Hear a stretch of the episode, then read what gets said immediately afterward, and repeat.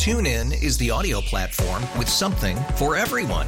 News. In order to secure convictions in a court of law, it is essential that we conclusively. Sports. Shot clock at four. Doncic. The step back three. You bet. Music. You set my world on fire. Yes. And even podcasts.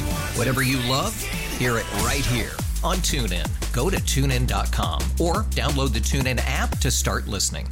It's better over here. After investing billions to light up our network, T Mobile is America's largest 5G network. Plus, right now, you can switch, keep your phone, and we'll pay it off up to $800. See how you can save on every plan versus Verizon and AT&T at tmobile.com slash across America. Up to four lines via virtual prepaid card. Allow 15 days. Qualifying unlocked device credit service ported 90 plus days with device and eligible carrier and timely redemption required. Card has no cash access and expires in six months. Professor Peter Yacobucci from Buff State. Professor, good morning. Good morning, Joe. How are you? Doing well this morning. I, I have to say, uh, you know, so this talk of term limits comes after the overturning of Roe v. Wade. And it's one of the few things in America where the poll comes out and a majority of Republicans and Democrats support term limits. Uh, professor, what's the likelihood of this ever happening? Uh, very slim. Uh, let me let me be honest. The the Democrats right now control both chambers of Congress and the presidency, and there is very little appetite of this happening, even within the Democrats. While the Democrats did put through a bill, as you mentioned um, a little earlier on the radio program, the chance of that bill even passing the strongly held democratically controlled House is pretty unlikely. Why is that when it looks like a majority of Americans say they would like to see term limits? Well, I think the biggest uh, hindrance is uh, the president right now. Joe Biden's an institutionalist. Joe Biden has been in Washington, D.C. for over half a century. He believes in the institutions of our government, whether it's the court, whether it's Congress, and whether it's the presidency. And the idea of uh, reshaping the court um, in a way it hasn't been um, changed in over a century just is not on Joe Biden's agenda. You know, has this ever come up before, this talk of term limits, uh, to the point where it was brought as a bill on the floor of Congress? Well, the it not so much that. It, if you go back to, you know, if we're back into the 19th century, the idea that a person would be appointed as a justice of the court and then would serve decades on the court was, I don't want to say unheard of because you have Justice Marshall and Justice Taney, but it was pretty un, un uh, not regular. Um, the idea was you got appointed to the court, you served a few years, um, less than a decade, and then you left. Um, it wasn't that we have today. We have justices literally being picked because of how young they are, because you know how long can they last on the court? Can they last 30 years, 40 years on the court? That's new. That's new in the last you know 25, 30 years. What about this idea of a retirement age that's also been floated? Um, I I actually kind of like that idea, and I but I do go back and forth on it because a couple of reasons. One, um, there's no indication that the writing, the um, argumentation of older justices is any worse or any better than younger justices. It's not that you know you think of a, a possible retirement age for someone with you know driving a car because their physical abilities um, decline.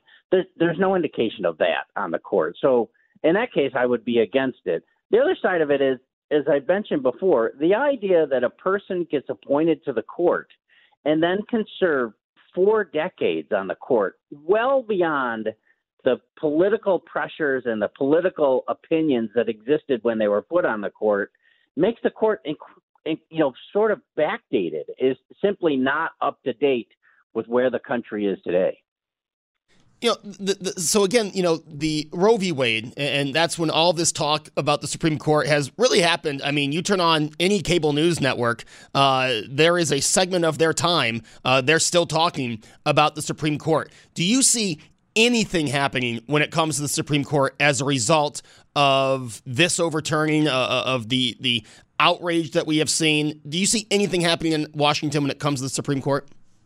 Um, I people need to understand that the court had a radical shift this last term.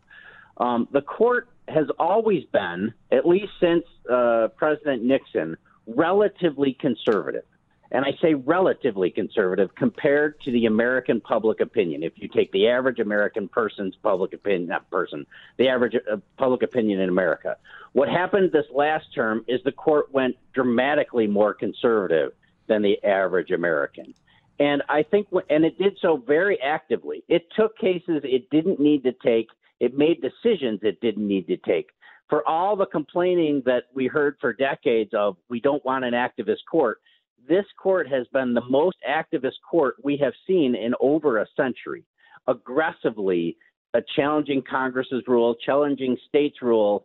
Um, and, in the most cases, they've been on a conservative viewpoint. So I think, you know, you started the program by saying people um, on both sides of the political aisle um, uh, are looking at term limits because that's what I don't think people want in a court. They don't want a court making decisions. They would rather see the president and Congress negotiate out decisions instead of everything being kicked to the court. And then the court becomes this imperial sort of rogue body that makes all the decisions for us. So looking looking into the future, because you know I like to you know, set up a, a, a hypothesis, you know, hypo- hypothetically, let's say 2024, Joe Biden doesn't run and another Democrat runs and is elected. Do you see other members of the Democrat Party who could potentially be president either pushing for term limits or something we heard about, not from uh, Joe Biden, but we heard discussed in 2020 the idea of packing the court. Do you think we will get to a time where politics or politicians will get to that point? Well, it, you know that's coming from the left side of the Democratic Party, the progressive side of the party. I there's at least the way I understand politics right now across the country.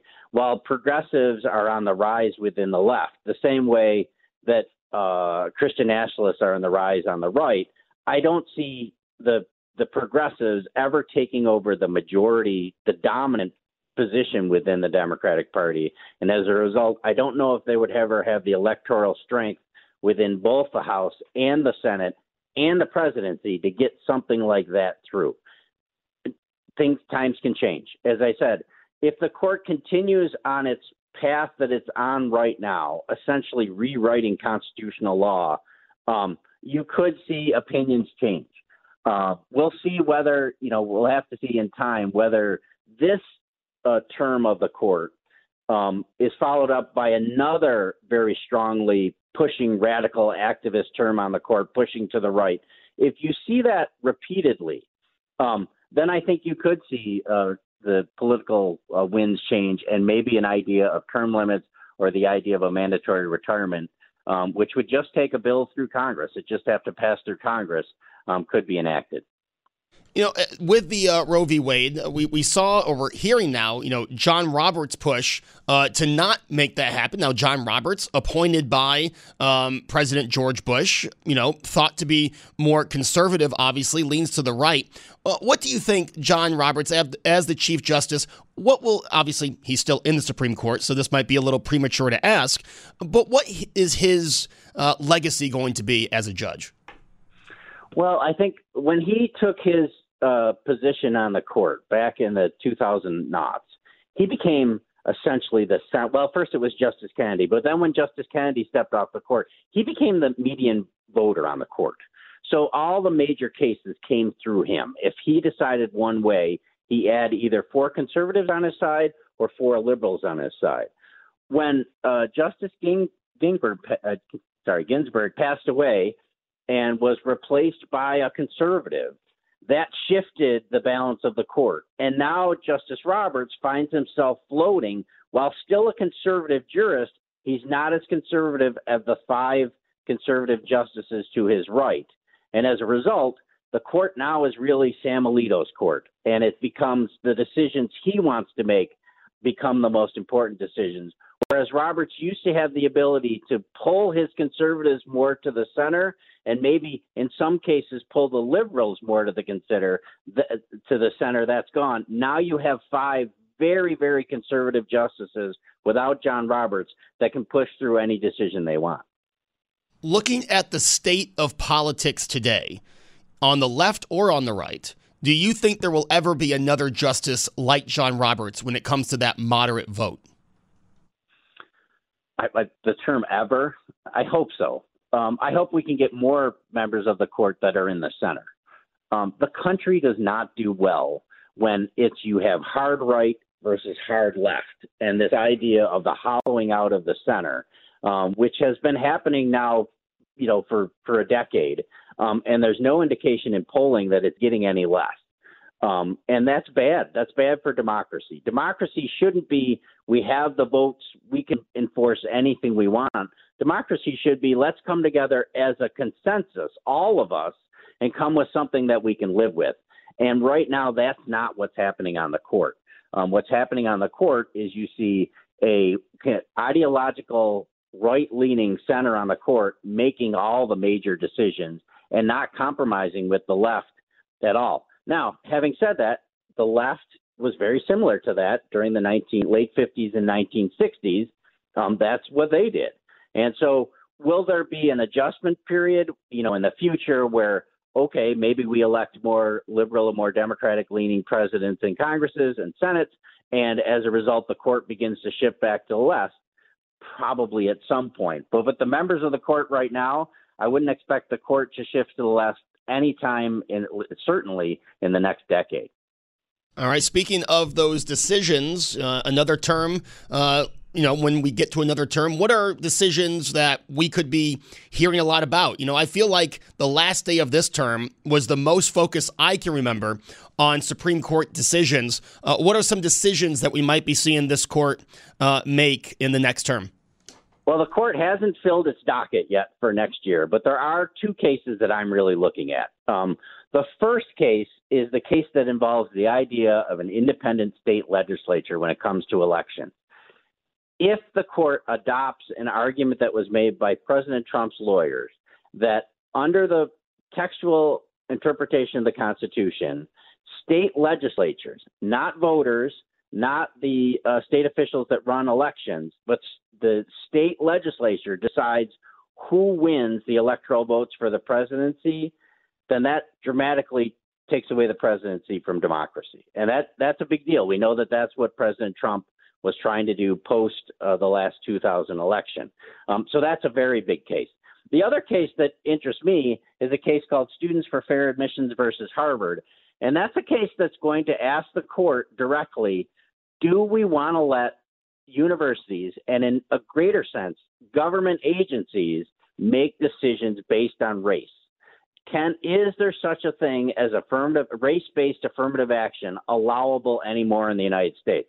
We have had race-based affirmative action programs for more than half a century that has helped to sort of equalize to some extent racial disparities in the country. This case is going to ask the court directly should race be considered in any way under any government program. That's a major, major decision that could be coming from the court. I got to ask you, and I know I didn't ask you about this one, so if you have no if you have no um, no opinion, I, I completely understand. Um, but we heard this week that the DOJ is looking into former President Trump. A, a lot of stuff that we've heard on the January 6th committee. Uh, in your opinion, will anything come of that? Um, that it, you should bring on Merrick Garland. Um, ask our current attorney general. I mean, really, it will be his decision of whether the charges come before President Trump. Um, the more that I will say politically, one of the worst political decisions the Republicans have made in the last 30 years is uh, Majority Leader uh, Kevin McConnell not having, or uh, Kevin McCarthy not having Republicans on the January 6th committee. Um, and the problem with that is the committee has full authority to issue subpoenas to everybody that worked in the Trump White House. Um, and they've been bringing up more and more information that is looking worse and worse for President Trump. And it, you know now it becomes up to Merrick Garland. How much does he take that information, and what charges does he want to bring against the president? Um, and and we'll see. Just like Watergate took years, um, it takes years to go through this. Um, we'll see what happens in the future, but it's up to Merrick Garland whether or not he wants to charge the president. There seems to be, and I'm not, I, I'm not obviously sitting at the table, but the evidence that the committee has brought forth seems to against, indicate that the former president was involved in the planning of the insurrection of the United States. It, it's uh, interesting you say that, Professor, about uh, Kevin McCarthy's decision to vote against, because Congressman Chris Jacobs, when that was going on, said on this show um, that that would come back and uh, hurt Republicans. And uh, as you said, it looks like um, he wasn't wrong. That's correct. I mean, that's correct. And and um, that the committee hearings have been gripping not only from what they're uh, presenting to the American public, but how they have been presenting them. And um, if for those Americans that have been paying attention, it is eye opening.